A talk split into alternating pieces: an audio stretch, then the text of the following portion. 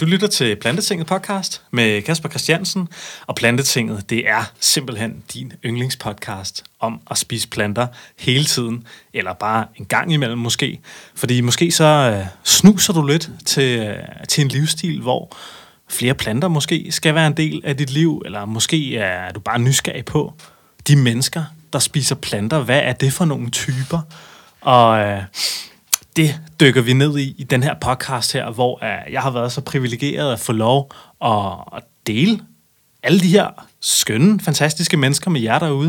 Uh, vi er på YouTube, hvor uh, du kan se med, og vi er selvfølgelig også på iTunes og andre podcast hosts, hvor du kan lytte til os, når du vil. Og uh, ja, det er fedt, så jeg håber, du har lyst til at lytte med her den næste time, hvor vi endnu en gang har inviteret en spændende gæst ind, og uh, i dag har jeg inviteret en pige ind, fordi at hun skrev til mig, og jeg kender godt dig i forvejen, men du skrev til mig og sagde, at jeg vil skide gerne med i Plantetinget. Jeg vil skide gerne formidle og fortælle noget om min historie og, og hjælpe folk derude med nogle af de udfordringer, de måske kan have med at, at skifte til en lidt mere plantebaseret kost, og, fordi det har du i hvert fald meget erfaring med. Så Katrine ja. Fjelding Larsen, velkommen i, i Plantetinget. Mange tak. Har du det godt? Det har jeg i hvert fald. Jeg er super spændt. Det er godt. Og øh, jeg tænker jo, i dag, der øh, kan vi snakke lidt om, øh, om dig og din baggrund og din historie og, og hvor du er nu og hvad du laver nu. Ja. Så øh, bare sådan kort for, for de lyttere derude, der ikke har set dig før, eller hørt dig før, eller kender dig. Hvem, øh, hvem er du så? Ja, jamen øh, jeg hedder som sagt Katrine, og jeg har lige startet min egen hjemmeside, wholefoodswholeminds.com, som der forhåbentlig skal være min virksomhed fremover.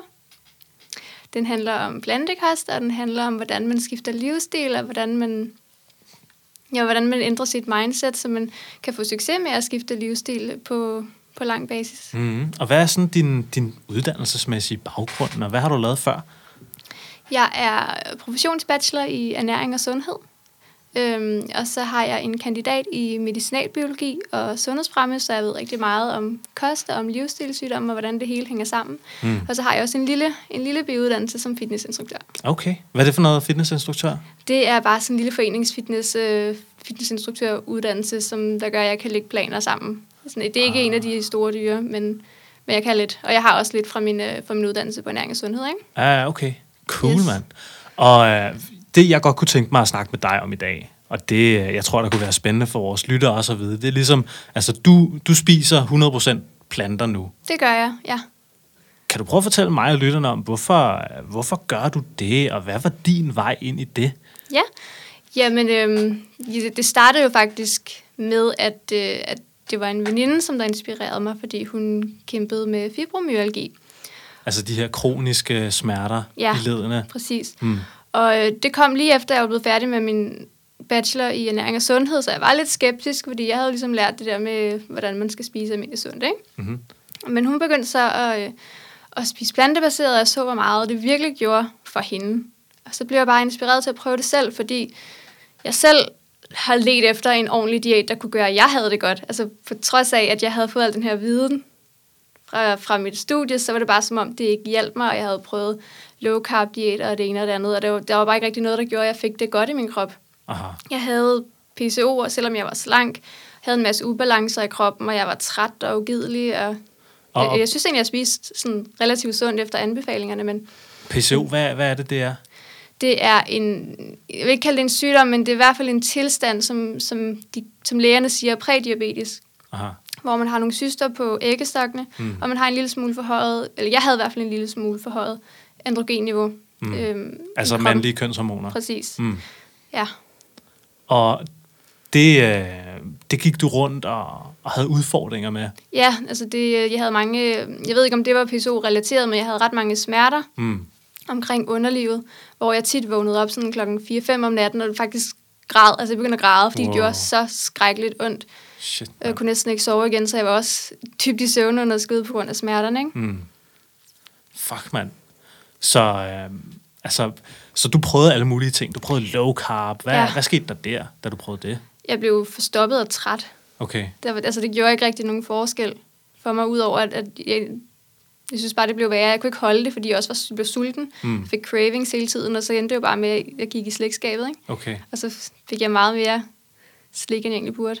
Så, så på den her ernæring og sundhedsuddannelse, der blev du ligesom præsenteret for en palet af forskellige fødevareretninger at gå, hvis man skal spise sundere. Mm. Men du følte måske stadig ikke, at det var solide løsninger på de udfordringer, du havde? Nej, altså det, som jeg fik præsenteret, det var jo øh, kostrådene, kan man sige. Ikke? Det var okay at udforske andre kostretninger på egen hånd, så længe man kunne dokumentere det i form af videnskabelige artikler. Mm. Så, så det, jeg egentlig fik præsenteret, det var, de, det var kostrådene. Men når selv når jeg fulgte dem, havde jeg det heller ikke godt. Så hvad skete der så? Altså, du, du går i den her apati her, og du går og har det nederen, og du vågner klokken lort om natten og, og har smerter. Ja. Hvad, altså, hvad er det? Altså, eksperimenterer du dig frem, eller hvad er det, der sker i den her rejse her? Øh, ja, jamen der sker det, at jeg jo oplever, at jeg bare har det rigtig skidt, og det er måske bare et livsvilkår. Jeg har også et, øh, et barn, og det har jeg gået på studie, så måske er virkeligheden bare træt, tænker jeg. Altså udmattet. Mm, stresset. Stresset, ja. Selvom jeg egentlig ikke, ikke synes, at, at det virkede, som om jeg havde mange opgaver, så, så kunne det jo godt være, at det bare var sådan, det var. Øh, men, men jeg oplever så, at min veninde får det så meget bedre på en plantebaseret kost. Mm. Og, øhm, og så får jeg så lyst til at prøve det selv, og jeg, jeg mærker bare en kæmpe forskel lige med det samme. Der går ikke mere end et par uger, før jeg faktisk sover igennem om natten, og ikke vågner. Så hende, din veninde, der havde problemer med fibromyalgi, som så prøvede plantebaseret kost, mm. altså er hun helt symptomfri nu, eller hvordan? Hvad skete så, der med Så hende? længe hun spiser sundt og rigtigt, så, har jeg, så tror jeg, så har jeg forståelsen af, ja, at hun er symptomfri, ja. Okay. Så det prøvede du? Ja. Og hvor, var det bare sådan fra den ene dag til den anden, og du tænkte, nu skal jeg bare kaste mig ud i det her? Ja, ja, altså det var fra den ene dag til den anden, at jeg begyndte at spise det derhjemme, kan man sige. Ikke? Aha. Øhm, men der gik alligevel nogle måneder, før at jeg ligesom sagde, nu springer jeg ud i det 100%. Jeg havde lige brug for at prøve det af og se, hvordan jeg håndterede ændringen. Det kunne være, at jeg skiftede mening, og så ville jeg ikke have sagt til en hel masse, nu spiser jeg sådan her. Mm, mm, øh, og inddraget en masse i det. Men efter tre måneder, så begyndte jeg at, at spise vegansk, vil jeg nok hellere kalde det der, fordi der, der var det som om, at jeg ligesom blev åben for det dyreetiske perspektiv også, fordi jeg ligesom havde fået taget afstand fra kødet, mm. og forstået, at det ikke var nødvendigt for mig, og forstået, at jeg havde det meget bedre uden. Mm. Så, så, så hvad skete der efter de øh, tre måneder der, hvor du havde prøvet at, at langsomt gå ind i en, en plantebaseret kost mere Ja. og mere? Jamen, øhm, så, så skete der egentlig det, at jeg så begyndte man jo at savne det gamle lidt, fordi man har jo de her vaner og traditioner, og der var en masse, hvad så med jul, og hvad så med påskefrokost, og hvad skal jeg gøre her, hvad skal jeg gøre der. Så jeg prøvede at eksperimentere med, med at lave gamle, velkendte retter, lasagne og så videre med, på nye måder. Og det, det fungerede egentlig meget fint. På det her tidspunkt var der ikke kommet så mange erstatningsprodukter ind øh, på markedet, men de kom jo, og jeg skulle prøve dem af og prøve dem af. Og, øh, og det var min erfaring, at dem havde jeg det heller ikke særlig godt på, erstatningsprodukterne. Øh, så, så det har egentlig bare været en lang rejse at, at prøve ting af. Altså prøve af, hvordan jeg kan lave burger, og hvordan kan jeg, kan jeg stadig spise lasagne. Det kan jeg selvfølgelig godt, men jeg har det bedst, hvis det er på en plantebaseret måde, på en 100% plantebaseret måde. Ikke? Og når du siger 100% plantebaseret... Så mener jeg fra hele planter. Altså, mm. Ja, fra, fra grøntsager og fra linser og bønner og nødder. Ikke så meget fra erstatningsprodukter. Ja. Okay, så, så du spiser... Du, du bruger ikke sojakød og svampe erstatningsbaserede produkter og alt sådan noget daller der. Så jeg er stadigvæk ikke kommet der, hvor at jeg siger, at det har jeg helt udelukket. Okay. Jeg gør det stadig. Men, men øh, jeg har fået en meget større forståelse for mig selv og for min krop. Og, øh, og jeg gør det sjældnere og sjældnere. Så det er, det er bare en del af min rejse, kan man sige. Ikke? At nogle gange, så får jeg bare lige sådan en, nu skal jeg prøve den her, nu skal jeg spise sojakød, fordi nu har jeg lyst til vikingegryde eller whatever. Ikke? Mm. Og så, kan jeg lige, så bliver man lige træt og ugidelig, og så tænker man, okay, det var, det var det værd, det smagte meget godt, men så får jeg også lyst til det andet bagefter igen. Okay. Kan du prøve sådan at fortælle mig, hvilke sådan, transformationer... Nu sagde du, du havde haft det her PCO eller PCOS, og du havde haft nogle andre øhm, sundhedsudfordringer. Hvad var det plantebaseret kost gjorde for dig og din krop? Jamen, øhm, den, den, jeg, har, jeg har jeg har fået det bedre med kroppen. Jeg har fået færre smerter. Jeg har fået mere energi til at træne. Altså førhen, jeg ville gerne have træningsrutiner, men jeg kunne bare ikke. Altså jeg var bare så træt. Øh, men nu træner jeg faktisk et par gange om ugen, og jeg nyder det, og jeg udholder det. Og, altså, jeg, jeg kan udholde en hel time faktisk. Ikke? Men, men den største forandring, synes jeg egentlig har været mentalt. Fordi jeg førhen har skulle tabe nogle kilo. Det var så ikke, jeg tabte mig ikke på plantebaseret kost. Det var før jeg, jeg kom ind i det her. Men, øh, men så var jeg jo mega bange for at tage på igen. Øh, og jeg var, jeg tror, i 7-8 år gik jeg bare var konstant sulten. Mm. Øh, fordi jeg var bange for at få for mange kalorier. Mm. Øh, og med det plantebaserede, der har jeg fået øjnene op for en, en ny måde at tænke på mad. Så jeg spiser for næring, i stedet for at jeg spiser for at føle mig tilfreds. Og jeg føler, at det er noget, jeg kan gøre på plantebaseret kost, fordi det, det mætter mig i ordentlig tid. Der er masser af kostfibre i. Øhm, det er ikke sådan, at det, det fucker ikke min øh, appetitregulering på nogen måde. Så, så jeg har, jeg har meget færre restriktioner på, hvad, hvad jeg må og hvad jeg ikke må, og regler. Og, så jeg, jeg kan faktisk gå og være med efter mine hovedmåltider nu, ikke? Mm. Og det, det synes jeg ikke rigtigt, jeg kunne tillade mig selv før. Så det har også givet mig et meget mere nuanceret og stille og roligt billede på mad nu. Hvad var det for nogle øh, regler og restriktioner, du, du, du sådan havde før, som du ikke har nu? Det var for eksempel, at hvis jeg vidste, at jeg skulle ud og spise hos nogen, hvor der var tre retter, eller det var en stor kødret med banæsauce eller et eller andet, så gik jeg jo egentlig og sultede mig selv hele vejen op til, fordi så vidste jeg, at jeg skulle være med der. Mm. Og jeg måtte heller ikke spise mig med til frokost, fordi så vidste jeg, at jeg ville gå og være træt og ugidelig hele dagen. Altså det ville bare ødelægge hele min dag, hvis jeg blev med til frokost. Og også mm. til morgenmad på den sags Men så til gengæld, så var alternativet, at jeg skulle være sulten. Ikke? Mm. Så det var lidt pest eller kolera. Okay. Fordi du gerne vil holde din vægt? Fordi jeg gerne vil holde min vægt, ja. Også fordi jeg også gerne vil have det nogenlunde så godt, som jeg kunne, fordi det var som om mæthedsfornemmelsen, den bare var så ubehagelig for mig, jeg var nødt til at gå ind og sove og lægge mig. Okay.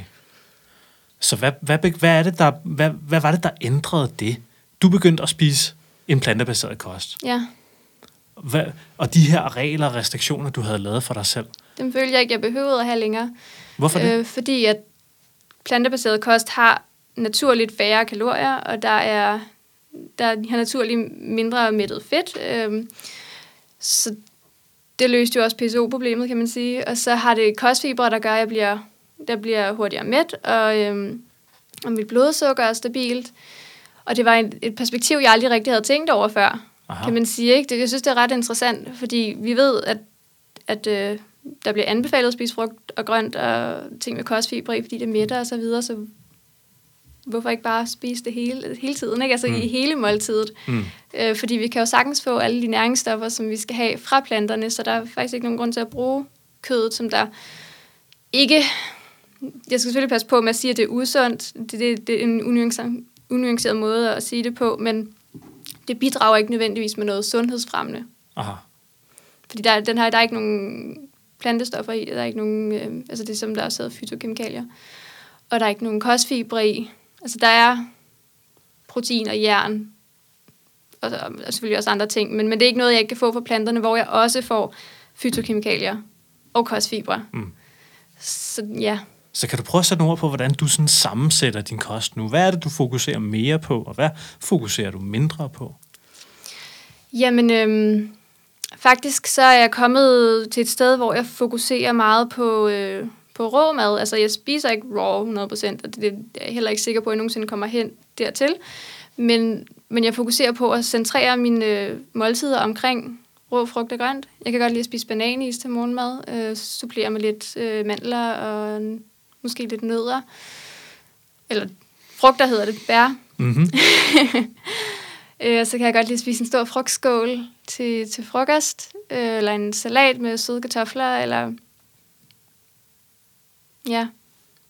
Og så kan jeg godt lide at eksperimentere med forskellige øh, retter til aftensmad, sådan måske nogle øh, zucchini-nudler med en, en varm sovs på noget dal, eller, eller en eller anden gryderet. Jeg kan vildt godt lide gryderetter med masser af grøntsager i. Jeg, mm. jeg fokuserer mindre på at få, øh, få nok protein. Den er sådan lidt kommet ud over det, jeg spiser bare bare midt.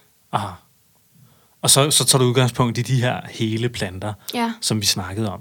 Hvis der nu sidder nogle folk derude og tænker, det her det er helt nyt for mig, og jeg har absolut ingen idé om, altså det lyder fedt, det der med plantebaseret kost, og du er jo, du er kostvejleder. Mm. Hvordan øh, tager man de første skridt ind imod det at spise flere planter, for, for at blive sundere og få det bedre? Det er at prøve sig frem, finde ud af, hvad kunne jeg, er den lettest for mig at ændre? Mm. Øhm, det kunne være morgenmaden, det kunne være frokosten eller aftensmaden eller et eller andet. Finde ud af, hvordan det lige passer ind i ens liv, og så bare prøve at eksperimentere med det, man bliver inspireret af, og som man synes, der er, er spændende og lækkert. Man skal passe på med ikke at kaste sig alt for hurtigt ud i, det, hvis man ved, man er typen, der ikke, der ikke er så god til at lave en kæmpe ændring mm. på én gang. Mm. Så det kommer vel an på, hvilken personlighedstype man har? Ja, ja, der er jo nogen, der, der er gode til bare at sige, nu gør jeg det her. Mm. Men der er også rigtig mange, der ikke er. Mm. Og som der ligesom går frem og tilbage i ny og gammel livsstil og får dårlige oplevelser med det. Ikke? Mm. Der er det en god idé bare at tage det skridt ad gang, finde ud af, hvad, hvad er jeg egentlig inspireret af, hvad er, hvad er jeg klar til, hvad passer ind i mit liv for den mm. sags skyld. Altså det er vigtigt, at hele ens, alle ens nye vaner, de bliver centreret omkring ens liv. Mm. Og det skal ikke være sådan, at man prøver at centrere nye vaner altså den anden vej rundt. Aha. Så jeg ved, du har arbejdet meget med, eller du ved i hvert fald meget om, om det her pædagogiske aspekt i mm. at, at lave transformationer i sit liv i forhold til mad. Ja. Øh, så du, du er jo kostvejleder. Så hvilke, hvilke metoder og, og pædagogiske øh, greb kunne man tage i brug, når man havde lyst til sådan at, at få folk til at, at få det bedre igennem at spise flere planter? Ja. Når jeg snakker og, øh, med, min, med folk om, hvad de føler, der går galt, så fornemmer jeg tit, at det er deres mindset, der, der spænder ben for dem. Ikke? Det kan være, ej, nu har jeg spist den her, øh, nu har jeg spist det her, og det var ikke en del af planen. Og så, jeg, jeg synes bare, at øh, det går bare altid galt, jeg kan ikke finde ud af det. Men, men jeg ser det mere som en, en erfaring. Altså, mm. der var et eller andet, der ikke virkede for dig. Hvad var det, det var? Mm. Så der er jo ikke nogen... Øh, der er jo ikke nogen facitliste for, hvordan man skal leve, efter man har skiftet livsstil. Det skal jo passe ind til ens temperament og ens livsstil, kan man sige.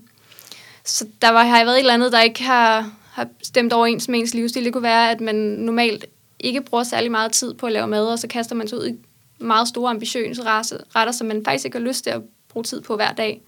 Og så er det jo klart, at det går galt. Mm. Så, det, så er det bedre at finde løsninger, som der er lige så nemme som før, eller mindst lige så nemme i hvert fald. Mm. Cool. Har du, øh, har du arbejdet med, med flere klienter, der har haft udfordringer med det, og hvordan har I sådan arbejdet med det? Jeg kan sige, jeg arbejder ikke så... Øh, jeg arbejder ikke sådan en til en med klienter på den måde. Jeg, jeg kører mere et, øh, et netværk, sådan et digitalt netværk. Aha. Men det er det, er det, det issue, jeg ligesom støder på ret tit. Folk de mener ikke, de kan finde ud af det, og det er for svært, og det er for dyrt. Okay. Ja. Sygt nok. Så det er det, de der med at sætte begrænsninger for sig selv, i stedet for at se mulighederne. Ikke? Mm. Og det er det, jeg prøver at, at formidle til, til folk, når, når jeg snakker med dem, og når jeg kommunikerer med dem, det er at finde ud af, hvad, hvad kunne du egentlig gøre i den her situation?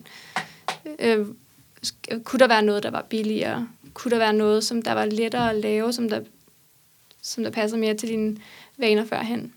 Nu, nu snakkede vi lidt om, om, om begrænsninger. Nu siger du begrænsninger og muligheder. Jeg tror måske også, der er måske nogle nysgerrige lyttere, der lytter med og tænker, det der med bare kun at spise planter, er det ikke bare sådan at begrænse sig selv? Det er jo også, det er jo igen mindsetet, kan man sige, ikke? Det er et valg, jeg har taget, som der åbner op for nye muligheder. Øh, muligheden for at have mere energi i min krop. Muligheden for at passe bedre på dyrene. Muligheden for at passe bedre på miljøet. Øh, det, det synes jeg ikke er en begrænsning, og øh, selvfølgelig havde jeg mine udfordringer med det fra, starten. Altså, det var jo ikke sådan, at jeg vågnede op og blev plantebaseret og tænkte på den her måde. Det har været en proces, hvor jeg i starten selvfølgelig synes, det var en begrænsning, fordi jeg skulle lære at indimellem have min egen mad med. Mm. Øh, jeg skulle sige nej tak. Og nogle ting, som jeg ikke helt var vant til, men, men det har også åbnet op for øh, en helt ny verden for mig, også hvor jeg stillede spørgsmålstegn videre, om jeg nu behøver at spise andesteg til jul. Er det ikke også hyggeligt bare at være sammen med min familie, selvom jeg spiser noget andet? Mm. Øhm, ja, og, og energi og sundhed. Mm. Det, det er et tilvalg, jeg har taget. Jeg føler ikke, at det er et fravalg. Okay. Okay.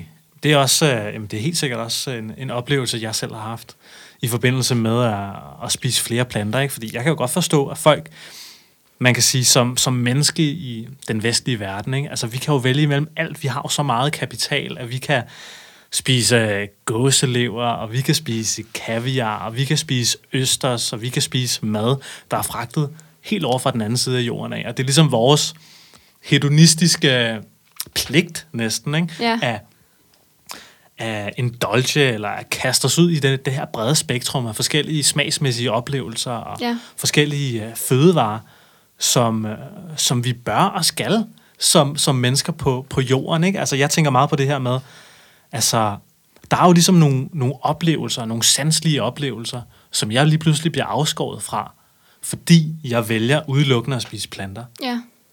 Kan, kan du godt forstå det synspunkt? Absolut, fordi jeg har, jo, jeg har jo selv været der, kan man sige, hvor jeg, altså, når jeg snakker, så lyder det mest som om, det var et sundhedsmæssigt valg, men, men det har jo været et valg også om at blive veganer, ikke? Men, men du tog først valget, fordi du gerne ville være sundere, fordi du har set din veninde Ja, med fibri- fibromyalgi-problemer ja, få det bedre. ja. Så det var, det var først der. Ja. Mm. Ja, så jeg har helt sikkert selv, selv været der. Mm. Ja. Så du savner ikke øh, østers eller kaviar eller et eller andet? Ikke længere, nej. Okay. Altså, nu har jeg aldrig været til Østers og kaviar. men nej, det gør jeg ikke. Øh, det, jeg har fået et andet syn på det, og det, det har ændret sig over tid. Aha. Hvad, hvad, hvad har ændret sig over tid? Altså, hvad er det, du er blevet mere bevidst om i, i den her proces her? Jeg er blevet bevidst om, at jeg ikke... Øh, jeg ser det ikke som mad længere. Okay. Det, det er bare noget, der eksisterer, og så lukker jeg det lidt ud. Aha. Øhm, fordi jeg ser det mere som, at der ligger et dyr. Det var engang levende, nu er det der ikke mere, ikke? Mm-hmm. Øhm, men jeg ser det ikke som mad. Aha. Så det er bare en, en død entitet, som folk de uh, vælger at bruge til, til nydelse, eller hvordan? Ja, altså de ser det jo som mad, det kan jeg godt anerkende. Mm. Men, øh, men jeg ser det ikke som mad. Mm. Okay. Hvad det, det hedder? Mange af de ting her, som vi sidder og snakker om nu. Nu har du taget en, en kandidat i medicinalbiologi og sundhedsfremme. Ja. Mange af de forhold, vi lige har snakket om, er det noget, der har været op på, på det, ud, den uddannelse der? Hvad, hvad har I lært der? Hvad er det for nogle ting, I Øh, har vendt? På medicinalbiologi, Ja, for man kan eksempel? sige, at, at, at gøre den øh, ernæringsspecifik, det har været mit valg, ikke? Aha, okay. Øh, det jeg primært har haft derude, det har selvfølgelig været en lille... Jeg har haft et enkelt kursus om ernæring. Mm. Og jeg har også haft det i, øh, i patofysiologi, som egentlig bare er, hvordan sygdommen udvikler sig. Der er det jo også naturligt lige at nævne ernæring en gang imellem, kan man sige. Aha. Men det har primært været øh, medicinsk mikrobiologi og patofysiologi. Sådan nogle ting i den retning. Men, men øh, jeg, jeg fik jo uddannelsen på RUK, og fordelen ved RUK, det er, at man har halvdelen af sin studietid til rådighed til at lave de projekter, som man er interesseret for. Så, mm. så man er egentlig råderet over halvdelen af sin uddannelse, så, hvor det ikke er forudbestemte kurser. Og der har jeg bare lagt min energi på, på livsstilssygdomme, kan man sige. Og hvad lærte du i den proces? Jamen, øh, det var en, der lærte jeg, at... At... Øh, tabte jeg lige tråden. Jamen, det er helt cool. Det var bare de store projekter på øh, medicinalbiologi og sundhedsfremme. Ja, jamen... Øh, Hvad lærte du der? Jeg lærte, at øh, mennesker, der spiser plantebaseret, low fat, high carb, kan man sige, de, Altså øh, høj kulhydrat og lav ja, fedt. jeg har været og finde nogle videnskabelige studier på det. Det er, at de, øh, de taber sig mere, og de, de, øh, de, får mere, de reducerer mere kolesteroltallet, end dem, der spiser en traditionel anbefalet sund kost, kan man sige. Ikke? Mm-hmm. Og, der, og dem, der har type 2-diabetes, de øh, får en bedre regulering af deres langtidsblodsukker. Så det, øh, det, det har bare en, en større fordel end den almindeligt anbefalede sunde kost. Og du fortalte mig, inden vi gik i gang her, at det her PCO, som du havde haft øh, udfordringer med, mm. at det ligesom er et forstadie til, til prædiabetes. Ja. Var det sådan, jeg skulle forstå det? Ja. Så, så med udgangspunkt i de artikler, du snakker om her, så giver det måske meget god mening, at, at plantekost måske også forbedrer Ja, ja, de forhold. Ja, men også fordi, at det, det er jo lidt misforstået med type 2-diabetes. Øh, Det er jo, ikke- man tænker, de fleste tænker, at det er en, en sygdom, der kommer, fordi man spiser meget sukker. Aha. Men, men det er det jo reelt ikke. Det er, en, øh, det er et resultat af for meget fedt, Mm øhm, der akkumulerer inden mellem musklerne og gør det vanskeligt for insulin at få, få sukker ind i cellerne. Så det er egentlig det med at spise low carb, det er egentlig mere en symptombehandling, og det er også noget, jeg har lært på medicinalbiologi, det er, at det meste af det, der foregår ude i sundhedsvæsenet, er symptombehandling. Jeg, lavede et, øh, jeg var praktik ude på et antropologisk institut øh, på mit tredje semester, hvor vi lavede et, øh, noget forskning omkring øh, statiner, som der er kolesterolmedicin. Mm.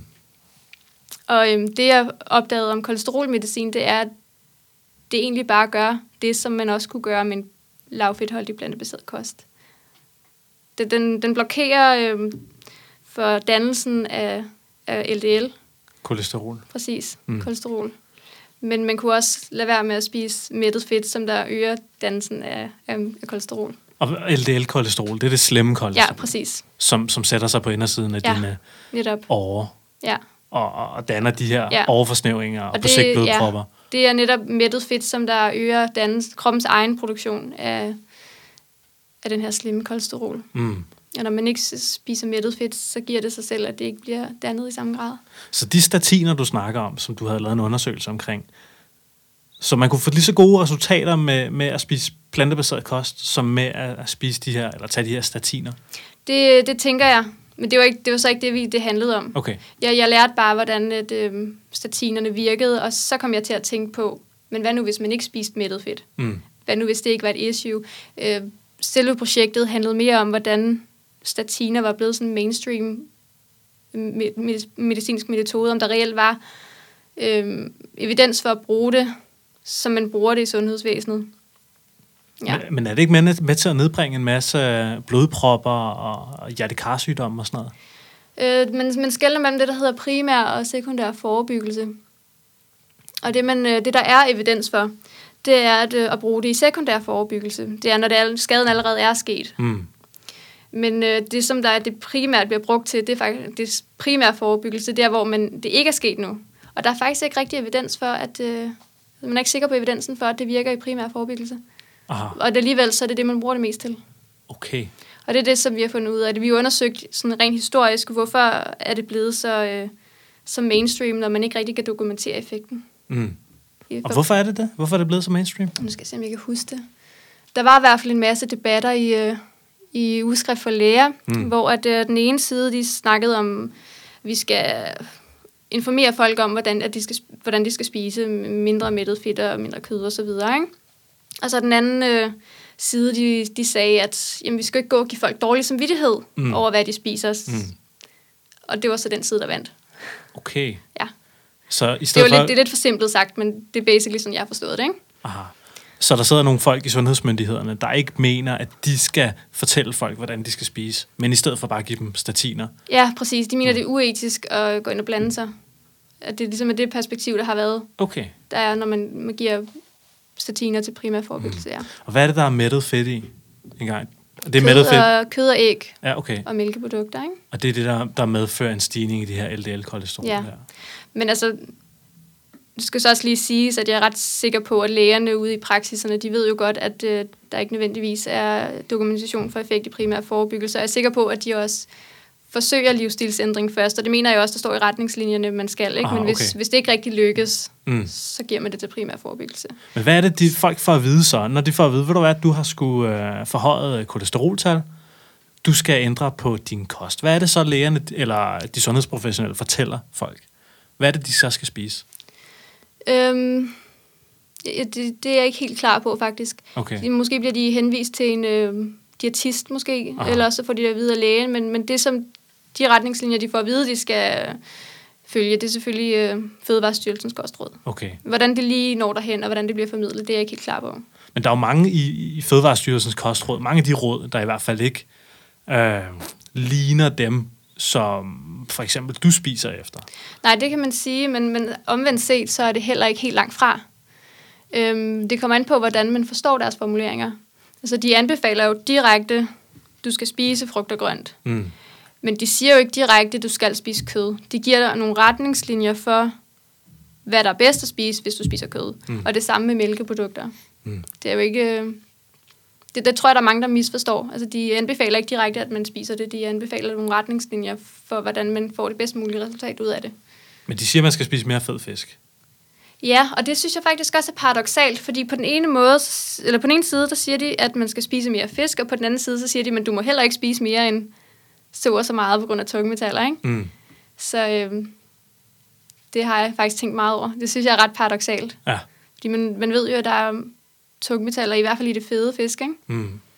Jeg ved i hvert fald, jeg har læst uh, Den plantebaserede kost af Maria Felding og Tobias Schmidt Hansen. Mm. Og Tobias Schmidt Hansen, som tidligere også var gæst her i Planteting, jeg tror, det var episode 16. Den skal jeg lige lytte til, hvis det er. Men, men de går ind og, og voldsomt kritiserer de officielle kostråd. Ja, og det er jeg også. Jeg er fuldstændig enig i deres kritik. Øhm, jeg synes, at... Øhm, altså, jeg ved godt, hvad deres perspektiv er. Og det er, at, at vi, skal, vi skal lave nogle anbefalinger, der gør, at folk får det bedst mulige ud af vores madkultur. Altså, de kalder det for optimal kost. For Optimal kost. Eller spise optimalt. Det er i hvert fald det, det jeg synes, jeg Ja. hører, eller det, jeg har læst. Ja, men, men det, de, de prøver at ramme den brede befolkning. De vil gerne øh, give dem nogle retningslinjer for, hvordan de bedst muligt kan få det sundeste resultat af den danske, af den danske kultur for mad. Ikke? Mm. Og de er bevidste om, at øh, det ikke nødvendigvis er den sundest mulige måde at leve på, men de vil gerne have, at folk de, øh, de kan, de synes, at de er, det er realistisk, at folk kan følge dem. Mm. Øhm, og og ja, der, der tænker jeg bare, at de måske undervurderer folk lidt. Okay. Jeg tror, der rent faktisk er mange, der gerne vil vide, hvad der er det sundest mulige. Og hvis der er mennesker, der har svært ved at følge de her, hvis, det, var- hvis kostrådene var plantebaseret, eller var, var mere plantebaseret, øhm, så, så er det jo deres aktive valg, kan man sige, Mm. hvis, hvis de har svært ved det. Helt sikkert. Hvordan tror du, vi får danskerne til at spise flere planter? Jeg tror, at øh, det skal gøres lettere tilgængeligt. Altså større frugt- og grønt øh, afdelinger i supermarkedet, eller hvordan? Det kunne det være. Også øh, convenience, det er også ret opkoming. Altså få kasser leveret? Øh, ja, eller færdigretter i Ah, ja, ja, ja, ja. supermarkederne, eller altså for alle mulige, på alle mulige måder. Ikke? Mm.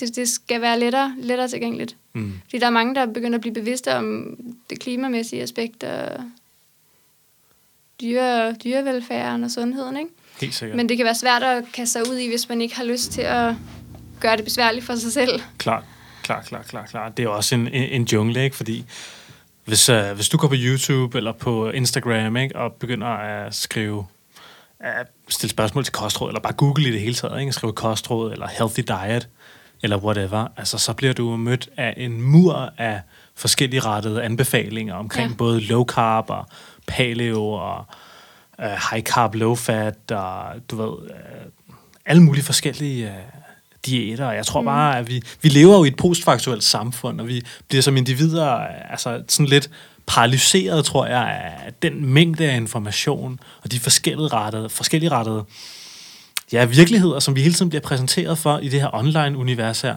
Ja. Hvordan, øh, som, som almen dansker, hvordan fanden navigerer man i det? Jamen, det er jo det, det, er det de har brug for sundhedsprofessionelle til. Det skal, det skal formidles klart og tydeligt. Mm. Og jeg synes ikke, at øh, Fødevarestyrelsen de formidler klart og tydeligt, at deres øh, kostråd er øh, kulturbetinget. Mm. Så det, øh, det skal være fremgå lidt mere klart af deres Ja. anbefalinger. Og så skulle der måske være nogle ekstra anbefalinger, eller hvad? Ja, præcis. Det, det kunne jo være en løsning. Aha. Det kunne, ja, og det kunne fremgå meget tydeligere, at de ikke anbefaler direkte at spise kød, men at hvis du spiser kød, så vil det her. Så hvis nu man laver et, øh, et alternativt, nogle alternative kostråd til den mest optimale kost, tror du så ikke, der vil være et ramaskrig fra, fra både danskerne, men også, øh, du ved, kød, mælk og æggelobbyerne? Helt sikkert, men det, altså, det må de jo lære at leve med. Aha. Der har altid været nogen, der øh, råber op, når tingene ændrer sig, og det, øh, det er også okay. Mm.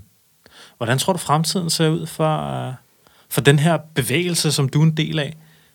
Jeg tror, den ser rigtig lys ud. Øhm, jeg tror, der er flere og flere, der bliver bevidste om plantebaseret kost, uanset om de øh, er interesseret i det sundhedsmæssige perspektiv, eller det dyreetiske, eller det klimamæssige. Mm. Så Så, der kommer mere og mere information på de sociale medier og i mainstream-medierne. mm. Så det, øh, jeg tænker, at det ser ret lyst ud. Ja.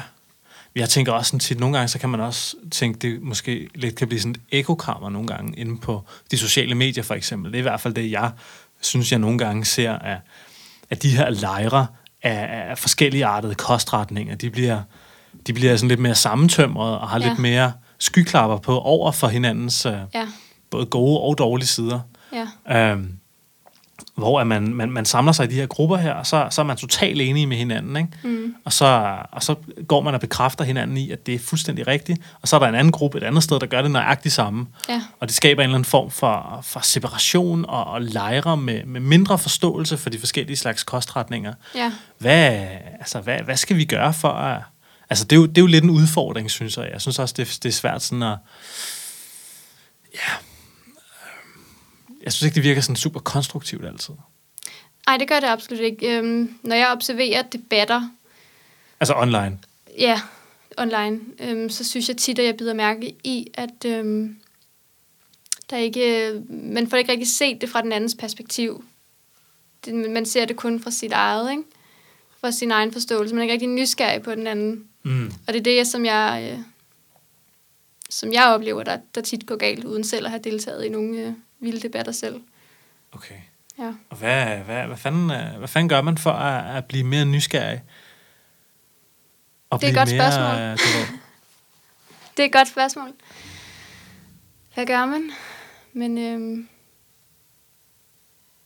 det kan jeg ikke lige svare på. Nej, det er også helt fair. Det kan, jeg, det Det er kan et jeg stort heller ikke selv. spørgsmål. Men det er bare det der med lige at måske få nogle refleksioner omkring, hvad fanden, øh, hvad fanden gør man? Fordi Altså, Men det, man kan kun ændre sig selv, kan man sige, og, og man, kan, øhm, man kan prøve at formidle sin egen, sin egen viden på en mere neutral måde. Som en, det her det er ikke nødvendigvis svaret, men det er det, jeg oplever. Mm, Det kan være, at det vil åbne de andres perspektiv lidt op. mm, Så man kan jo starte med sig selv. Tænke, tænke over, hvordan man egentlig formidler sine egne, sine egne meninger. mm. Så, så hvordan formidler du dine meninger om, om mad? Altså har du en bestemt strategi, du går efter? Nu ved jeg, at pædagogik det er noget, du, uh, du nørder. Ja, øhm, altså når jeg formidler omkring kosten specifikt, Altså plantebaseret kost. ja, så, øhm, så har jeg min strategi egentlig bare at, at finde en eller anden artikel, som jeg synes, der er spændende, som der siger noget om plantekost, og så øh, skrive ned på en, på en simpel måde, som der er let at forstå, og så, og så lægger jeg kilder ind, og jeg øhm, prøver også at forholde mig kritisk til artiklen, og prøver sådan at skrive det så objektivt som overhovedet muligt, så der også er åben for, at, at andre kan forstå det på deres måde. Mm, Jeg prøver at være meget bevidst om øh, aldrig at skrive, at det her er rigtigt, og det her det er sandheden, fordi det er tit huller i, i videnskabelige artikler, også dem jeg bruger, ikke? det er, at, at de er jo ligesom kommet ind, dem der, har, dem, der har lavet den her artikel og har forsket, de, har, de er kommet ind med det med en eller anden idé om, hvad de skal have frem. Og de har også øh, opstillet en, øh, en, øh, hvad det hedder, en undersøgelse på en bestemt måde, som der viser noget. Så jeg synes, det er rigtig sundt, at, at man kan reflektere over, hvad det egentlig er, der bliver formidlet i den her artikel. mm. Det er i hvert fald en problematik, som, som der, der i hvert fald bliver rejst omkring det her industrifinansierede forskning. Ikke? Mm. Det her med, at man siger, oh, okay, den der videnskabelige artikel der, den er totalt finansieret og, ja. Ja. og designet. Ikke? Men jeg sad jo også og skrev, øh, jeg skrev speciale om, øh, om øh, calciumanbefalingerne fra Fødevarestyrelsen. Mm-hmm. Og de artikler, som jeg fandt, de var ret ringe. det var, og det var det eneste, jeg havde arbejdet med, hvilket jo også bare var noget, jeg måtte formidle i mit, mit speciale. Ikke? Mm. De var alle sammen betalt af, af et græsk øh, mælke, mælkeindustri, Mhm. mm-hmm. en eller anden firma. Og øhm, de prøvede ligesom at formidle, at, at deres produkter, de, de mindskede risikoen for, for øh, osteoporose, altså knogleskørhed. Knogleskørhed, ja. På en indirekte måde, fordi de sagde det aldrig direkte. Mm. Men de sagde, at dem, som der fik deres produkter, havde et højere indhold i øh, af fosfor, magnesium og calcium osv. I, i deres krop. Og så kan man jo godt som almindelig læser tænke, om det er jo nok, fordi det virker. Mm. Men når man så gik øh, dybt ind i, i dataene, så kunne man egentlig se, at, at der var ikke, altså, det gjorde ikke rigtig en forskel. Mm. Det er noget med niveauerne af D-vitamin, D, D-vitamin og øh, paratyroidhormon, som der regulerer, hvor meget calcium, der reelt bliver optaget. Ikke? Og der kunne man se på de værdier, at, at altså, det, gjorde ikke, det gjorde ikke en forskel, om de fik det her øh, mælkeprodukt, eller om de fik noget andet. Okay. Så, Ikke, ikke på knoglemassen i hvert fald, altså Mm. på, på knogleidentiteten. Okay, og det er, jo, det er jo noget, vi er blevet tudet ørerne fulde af, både du og jeg som børn, at vi skal drikke mere mælk, fordi det er godt for vores knogler. Ja, men, men evidensen for den er egentlig ret... Jeg, jeg, den, jeg, jeg synes ikke, den var særlig stærk, og det, øh, jeg dykkede også ned i øh, de der Nordic øh, Nutrition Recommendations, og der står også, at øh, de ikke... Altså, at 800 mg, det er baseret på en undersøgelse, der viser, at det var nogen, gjorde, altså, nogle mænd, de havde en uh, stabil knoglemasse på 800 mg, men, men de kunne ikke rigtig dokumentere, at det var det samme for kvinder. Okay. Så det er egentlig bare det bedste bud, de har. Mm. Sygt nok. Så du, øh, du får calcium. Hvor får du så calcium fra? Jamen, det får jeg fra øh, grønkål, og fra mandler, og fra appelsiner, fra tofu, og det, altså jeg får det jo egentlig fra alle planter i større eller mindre grad, kan man sige. Mm. Det handler om det store billede, ikke? Mm. Det, der øhm, falder mig i ørerne, når jeg hører nogen fra, ikke for at tale grimt om Arla, men når jeg hører deres øh, kommunikationsmedarbejdere snakke om, hvordan det er meget nemmere at få sin calcium fra mælk, så får de øh, formidlet det som om, man kun kan vælge en kilde til calcium. Altså hvis du skal have det samme antal, eller det samme mængde calcium fra, øh, fra broccoli, som du gør fra en kvart liter mælk, så skal du op og have to kilo, eller hvad det lige siger. Ikke? Og, okay. og der tænker jeg, altså, altså jeg, jeg kan jo vælge flere kilder. Det handler jo om det overordnede billede af, hvad jeg spiser. Ikke? Mm. Det handler ikke bare om, at jeg får spist to kilo broccoli. Mm. Helt sikkert. Ja. Giver god mening. Det er, jeg kom til at tænke på en ting. Jeg snakkede med en, en kvinde i går, som øh, hun havde nogle øh, små børn i skolealderen. Og øh, der er mælkeordning. Så, ja. så de små børn i alle de danske skoleklasser rundt omkring i Danmark, de bliver jo pumpet med mælk. Ud fra den devise, at vi skal spise calcium, fordi det er sundt for vores knogler. Du har jo selv en knægt på en... Øh, på 8 år, ja. På 8 år. Får han også øh, mælk over i skolen? Ja, det er ikke, det er ikke mit valg. Han, han, det er hans far, der har tilvalgt det, ja. Mm. Hvad, er sådan, hvad er din holdning til det? Jeg synes, det er unødvendigt. Mm. Hvad, hvad, hvad siger knækken om det? Han er lidt ambivalent. Okay. Han øh, bryder sig ikke rigtig om mælk. Han siger, de, de, de fleste dage, så drikker han det ikke. Okay. Nå, okay. Så, øh, men, men det er bare meget interessant, fordi hende der kvinde, jeg snakkede med i går, hun, hun sagde nemlig til mig, at øh, fordi de fleste i klassen havde været på mælkeordning, men så havde hendes knægt, eller der, der jeg, jeg kan ikke huske, om det var en datter eller en søn, men, men, men deres datter eller søn havde i hvert fald ikke været på mælkeordningen. Men efter et par dage, efter det nye skoleår var gået i gang, så var, var barnet kommet til dem og sagt, at jeg vil skide gerne have mælk. Jeg skal have det der mælk der, fordi det får alle de andre unger også. Ja. Altså, der er en eller anden form for fælles... Øh, en eller anden fællesnævner i den her lille skoleklasse, ikke? Ja. En eller anden form for, for fællesskab og sammenhold omkring det her mælk, eller den her det, praksis at drikke mælk ved hvert øh, tolvfri kvarter. Det kan jeg godt forstå. Altså, det er jo også det, der er svært for mange voksne, når de kommer over på en plantebaseret kost, ikke? Altså, det er, at de føler, at de mister det her fællesskab med andre mennesker, så det, det, det kan jeg godt forstå. Mm. Det er sygt nok. Og det, men men det, det, jeg synes er lidt ærgerligt, det er, at der er ikke rigtig nogen alternativer til komælk i Nej. skoleklasserne. Altså, det kunne da være fedt, hvis man bare kunne give dem noget, det ved jeg ikke, man kunne få sådan en kvart liter mandelmælk. Eller ja, ja, en kvart det, liter... de findes jo. Altså, sådan en kvart liter mandelmælk, der, hvor der er tilsat calcium, hvis man, mm. hvis man synes, at det gør en mere tryg ved det, ikke? Jo, men, men de udbyder det ikke i skolemælkeordningerne. Nej. Der er det, der er det Arla og, og Tise og dem, der sidder på den. Mm.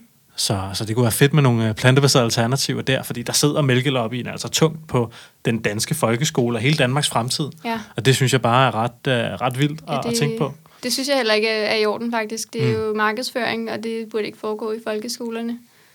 Nej, det gør det sgu. Det gør det. Det gør det i stor stil. Hvad det hedder... Vi snakkede lidt om din søn før. Og han, er han 100% plantebaseret, eller hvordan? Øh, nej, han, får, han er 100% plantebaseret, når han er hos mig. Mm. Ja, jeg er ikke jeg er skilt fra faren. Ja, okay. Ja. Og hvordan, øh, altså, hvordan er det, og hvordan har det været for dig at håndtere det, at din knægt, han, øh, han, han ikke spiser plantebaseret, når han er ude?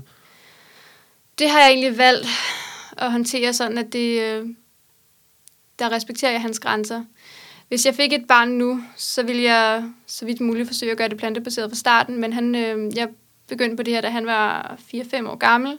Han havde smagt kød, før han, øh, han vidste godt, hvad det var. Han havde ligesom sin egen, sin egen mening, og jeg prøvede at, at så sige, at vi spiser sådan her herhjemme, men det virkede bare ikke. Altså han prøvede at bytte med de andre, og, og han, han fik det hjemme hos sine bedsteforældre, og så, så jeg endte bare med at give slip. Og så tænkte nu, er jeg et godt eksempel. Mm. Jeg siger til ham, at han får plantebaseret herhjemme hos mig. Øhm, og fordi altså det er et valg, jeg tager og forklarer ham, hvorfor jeg gør det, og han forstår det godt, at Mm. der er ingen brok fra ham. Mm. Og samtidig giver ham den line, at han ligesom godt kan selv kan vælge, hvis vi er ude hos morfar, eller, eller, ja, eller ude på en restaurant, hvor der er buffet, og det er tilgængeligt. Ikke? Ja, helt sikkert. Så der har, jeg, der har jeg valgt at være et godt eksempel, og så håbe på, at han følger det. Mm. Så gør han det? Altså gør han det som mor en gang imellem, øhm, eller hvad? Han har perioder, hvor han gør, og han har overvejelserne, men han er ikke, øh, han er ikke bevidst nok om det til at, til at tage valget Okay. endnu. Er det ikke noget, I snakker så meget om, måske? Indimellem. Okay. Indimellem, og jeg følger op på den, når han gør, ikke? Men, mm. øh, men jeg prøver ikke at få presse det for meget ned om ham, over, Mm. det, det gav ikke gode resultater sidst. Nej. Der blev han rebelsk. Ja, okay. Og det er jo også, øh, det, er jo også det, jeg måske oplever, og jeg i hvert fald har oplevet tit, når man har skulle kommunikere det her med, øh, hvor fedt det er at spise flere planter. Så man skal ligesom uh, tænke over sin, sin strategi, ikke? Og der, Præcis. altså børn, de reagerer meget hurtigt, ja. lige med det samme, ikke? Og altså voksne mennesker, vi er jo i virkeligheden også bare børn. Altså, Ja, ja. Vi, vi er bare lidt mere skadede end, uh, end dem, ikke? ja, ja, men man kan sige, at, at han er blevet super inspireret nu. Der er ingen brok, og han spiser rigtig mange forskellige grøntsager og bønner og linser. Hans yndlingslasagne er faktisk min plantebaserede lasagne, som mm. bare er med grøntsager og fuldkorn, ikke? Ja, fedt.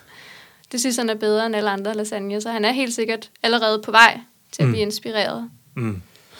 Fordi jeg tror måske, jeg tror sgu nok, der sidder mange øh, forældre derude, og måske har sådan en delebarn der, ikke? Mm. Og, øh, og, og hvor de øh, vælger at spise på en måde, og familien på den anden side vælger at spise på en anden måde. Ja. Men øh, er, er det noget, som du har haft diskussioner omkring med din øh, eksmand? Nej. Nej, der har vi egentlig bare valgt at respektere, hvad den anden gør. Mm. Øhm, så nemt er det. Han har lov til at have råderet og opdrage på den måde, han har lyst til efter sine værdier, når han er hos ham, og jeg har ret til at gøre det samme. Øhm, selvfølgelig ville det være mest optimalt, hvis vi gjorde den på en præcis samme måde, men det, hvis vi ikke kan komme ind på sporet på det, så er det bedste alternativ, det er, at vi respekterer hinanden hver for sig. Ikke? Mm. Det, det giver mest harmoni, og det er trods alt det vigtigste. Mm. Helt sikkert. Så laver du, øh, laver du noget aktivisme af en eller anden art? Eller, eller de kanaler, du formidler det her budskab på, er det bare sådan online og sociale medier? Det, det er det primært, ja. Øhm, jeg ser det som aktivisme, at jeg formidler det via min hjemmeside og Mm. laver opskrifter og viser folk, hvor, hvor nemt og lækkert det er.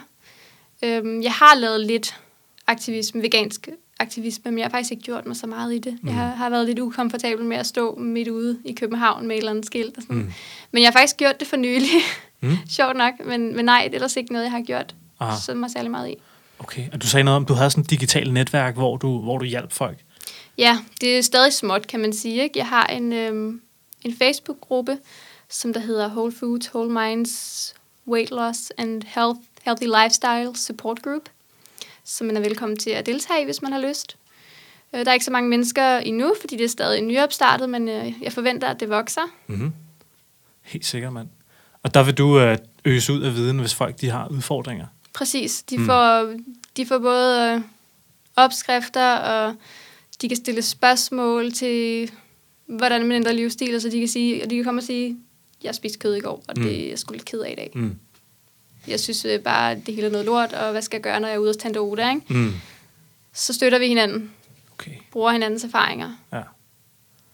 Nice. Så sådan en uh, supportgruppe. Ja, præcis. Og man skal også bare vide, at det er okay ikke at være der fra starten af. Det er okay ikke at have ændret livsstil og mindset fra dag i dag. Mm. Altså, det har jo også været en rejse for mig, hvor mm. jeg har kørt frem og tilbage i sund og usund og sund og usund. Og hvad, hvad, altså, det, øh, det er jo bare sådan, det er for nogen. Mm. Hvordan har du det i dag? Altså i forhold til alle de sundhedsproblematikker, du havde tidligere. Hvordan har du det så nu?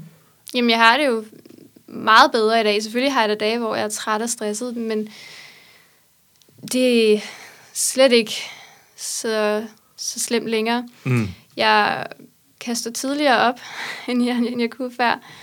Øhm, og jeg kan tage op, og jeg har overskud til at gå op og træne. Jeg har lyst til at gå op og træne. men Jeg kan rigtig godt lide at bevæge min krop nu. Jeg bliver ikke træt og udmattet efter et kvarter, og bliver flov over, at jeg ikke kan længere, når jeg ikke er ældre, end jeg er. Mm. Øhm, jeg har ikke sådan smerter rundt omkring i, i kroppen, der begrænser mig. Mm.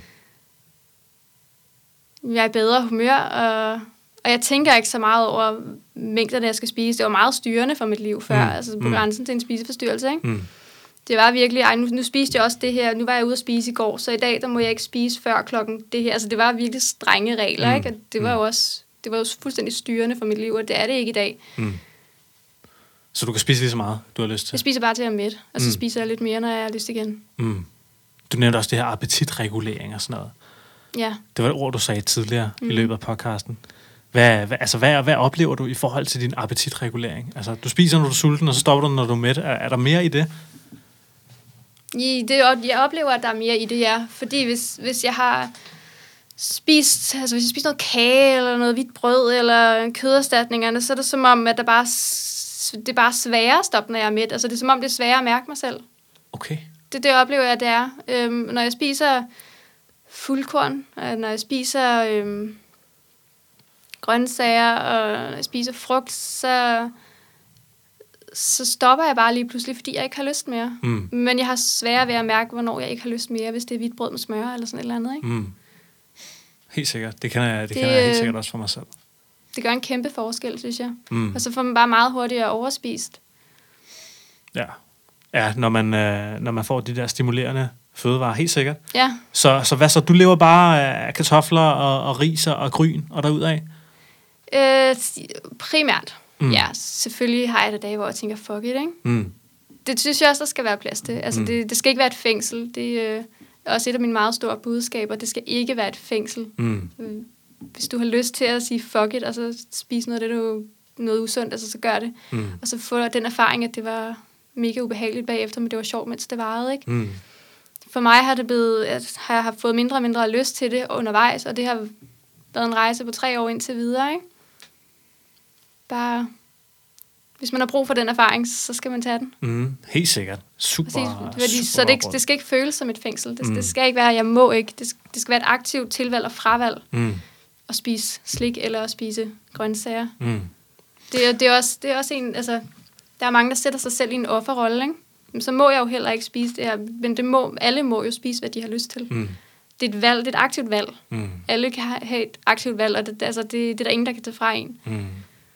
Hvis der sidder nogle, øh, nogle unge piger derude og lytter med, og måske, du ved, måske har været ude i noget spiseforstyrrelses, eller restriktiv spisning, eller i hvert fald har haft opsat nogle regler for sig selv, som, som måske har været styrende for deres liv i en negativ retning. Mm. Og de måske har nogle pårørende, eller der er måske nogle, øhm, det ved jeg ikke, nogle, nogle sundhedsfaglige mennesker. Og, og, og de, de mennesker her, de folk, der har haft de her restriktive spisningsudfordringer, de lige pludselig finder plantebaseret kost. Men af de pårørende og af sundhedsmyndighederne, at de så opfatter det som endnu en gang restriktiv. Det er, Spisning. det, er jo en, altså, det er jo en kæmpe stor udfordring, og jeg har ikke oplevet det på, på egen, i eget, min egen krop, kan man sige, men, men jeg har læst om det og, det, og jeg kan godt forstå, at det bliver oplevet udefra som endnu en restriktiv ting, og det, det er bare ærgerligt. Altså, jeg ved ikke, hvordan det er at stå i situationen, må jeg indrømme. Mm. Det må være virkelig nederen. Fordi at, at det, for mig har det været en, øh, en kæmpe frihed Mm. at begynde at spise plantebaseret, og, og begynde at spise for ernæring, og for at føle sig godt tilpas, i stedet for at begrænse kalorier. Altså før for mig var sundhed jo at lige med at holde vægten nede, og jeg har bare lært, at det er det ikke. Det er ikke Mm. sundhed. Mm. Hvad er sundhed så? For mig der er sundhed at have det godt i min krop, og have det godt i mit sind. Mm. Og det er ikke, altså jeg har det ikke godt i min krop, når jeg har ondt, og Mm. jeg har det ikke godt i mit sind, når jeg føler mig restriktiv, og jeg sætter regler for, hvornår jeg må spise, og egentlig går og stulter mig selv op til det punkt. Mm. Ja, helt sikkert, mand. Helt sikkert. Gode, Og når, ja, og når, når pointer. plantebaseret kost det ligesom giver mig de redskaber og giver mig den ro, så, så synes jeg, det har givet mig en kæmpe frihed, og det har været det værd. Ja. Jeg, jeg, føler mig ikke, øh, jeg føler mig ikke i et fængsel længere Mm. af madtanker. hvis der sidder nogle folk derude og virkelig, uh, virkelig stadig kæmper, måske stadig prøver at, at gå lidt plantebaseret, men, men familien, de, uh, de fatter det sgu ikke rigtigt, og kæresten fatter det heller ikke rigtigt, og der er bare udfordringer. Hvad, altså, hvad, hvad kan du sige til dem, der kæmper derude? Hæng ind der. Altså, hvis man står ved sin valg, så skal, altså, så skal familien nok forstå det på et tidspunkt. Altså, mm. det, det kan godt være, at de stiller spørgsmålstegn ved det, og de synes, det er lidt underligt i starten, men det vigtige er at finde ro i det, mm. og ikke, øh, ikke begynde at, at diskutere om det, men bare stå fast i, det har jeg valgt at gøre, du må godt synes, det er noget mærkeligt noget. Mm. Hvis de ikke får en, en eller anden vild reaktion ud af en, øh, så går det over. Helt sikkert. Øh, bare bare komme igennem det, så, så går det over. Ja, ja, ja, ja, og så kan de melde sig ind i din supportgruppe. Ja, det er så kan vi også snakke om det. Det er helt gratis, ja. Ah, fedt, mand. Fedt, mand. Og du laver artikler og opskrifter og hele lortet? Ja, jeg laver både opskrifter, og jeg laver artikler om plantebaseret kost, baseret på øh, ja, videnskabelige artikler. Mm. Og så laver jeg også bare gode råd til, hvordan du ligesom holder ved. Hvad du skal gøre, hvis du føler, du fejler, og hvad der kan være andre sundhedsting, altså mental sundhed. Ikke? Det behøver ikke alt sammen handle om mad, men hvis vi får det godt med os selv, så bliver det måske også bare nemmere at spise sundt, af min egen teori i hvert fald. Mm. Så hvis man på andre måder kan få det godt med sig selv, uden at det skal handle om mad, mm. så kan man også gå efter det. Helt sikkert. Helt sikkert. Hvordan får man det godt med sig selv? Det kunne eksempel være ved at meditere. Mm. Jeg har ikke skrevet noget om meditation endnu, men det kunne jeg egentlig godt tænke mig. Er det noget, du gør? Øh, ja, jeg er ind, indimellem, så jeg, jeg er ikke så god til at fastholde det som, som en rutine, men, men når jeg så får gjort det, så kan jeg virkelig mærke, at det gør en forskel, og så i forhold til at kunne tænke mere positivt om mig selv og mm. om omverdenen. Mm. Og det at få et, et mere positivt syn på sig selv generelt, ikke kun om kroppen og om maden. Det, det, det synes jeg bare, at øh, ja, det, det falder sammen det hele, eller det, det, det samler sig om, om sundhed det hele. Ikke? Helt sikkert. Helt sikkert, mand. Det, var også, øh, det har også været nogle af de ting, der har været med til at, at få mig på en, en rejse mod bedre sundhed. Altså særlig yoga også, men også meditation, helt sikkert. Det er som om, når man begynder at gøre sådan, når man begynder at passe på sin sundhed sådan i en del af livet, ja. så er det som om, det spiller over i andre dele af ens liv. Præcis. Så når, når, jeg synes, det hjælper rigtig meget at begynde at bare tænke mere positivt generelt. Mm. Det har også bare hjulpet rigtig meget på, på min kost. Mm. Fordi når jeg ikke skal bedøve mig selv med, med mad, mm. Helt sikkert. Helt så spiser sikkert. jeg jo også mindre af det usunde, kan man sige. Fedt. Så det er det, jeg mener med det. Helt sikkert, Katrine. Vi er ved at være ved vejs ende. Ja. Vi har snart snakket i en hel time. Ja. Synes du, det er gået hurtigt? Det er gået rigtig stærkt. Hvad det, det hedder? Hvis folk derude, de sidder og tænker, hende der Katrine der, hun er, hun er sgu for fed, hende vil jeg gerne lige uh, have lidt hjælp af. Hvor, uh, hvor kan de så finde dig henne? De kan finde mig på Instagram, øh, der hedder jeg bare Whole Foods, Whole Minds. Øh, og jeg har også en øh, Facebook-side, der hedder wholefoodswholeminds.com. Mm-hmm. Øh, og, på den, og jeg har også min hjemmeside, som det også hedder wholefoodswholeminds.com, og der kan man så kontakte mig via e-mail. Mm. Ja, jeg har ikke øh, fået telefon endnu og så videre, men okay. det er muligt at kontakte mig. Men du har en telefon, ikke? Jo, jeg har en telefon. Okay. Ikke en firmatelefon. Nej, okay. Det er det, jeg mente. Jeg tror ikke, kan, kan folk ikke godt ringe til dig alligevel? Må de ikke det? Jeg vil helst lige vente til, at jeg får en firmatelefon. Okay. så, så jeg ligesom kan regulere mit øh, privatliv. Og... Okay, ja, helt ja. sikkert. Ja, jeg, jeg får også alle mulige opkald fra, øh, fra alle mulige øh, mærkelige øh, virksomheder, ja. der vil sælge mig ting. Men det, øh, så, sådan er det jo. Uh, det er sådan det. er livet som, uh, som selvstændig. Det er det. Katrine, du skal have tusind, tusind tak for, at du gad at være med i ja, Plantetinget. men uh, tak fordi jeg måtte. Og uh, fedt at se dig, og jeg håber, at, uh, at du kan få, få hjulpet en hel masse andre mennesker derude. Ja, det håber jeg også. Og uh, du lyttede til Plantetinget podcast, som er din yndlingspodcast om plantebaseret livsstil. Vi er på iTunes, vi er på YouTube, og vi er selvfølgelig uh, på Instagram også. På Facebook er vi også. Uh, kan du lide det her program her, synes du det er fedt, så er du altså rigtig, rigtig velkommen til at dele det på de sociale medier.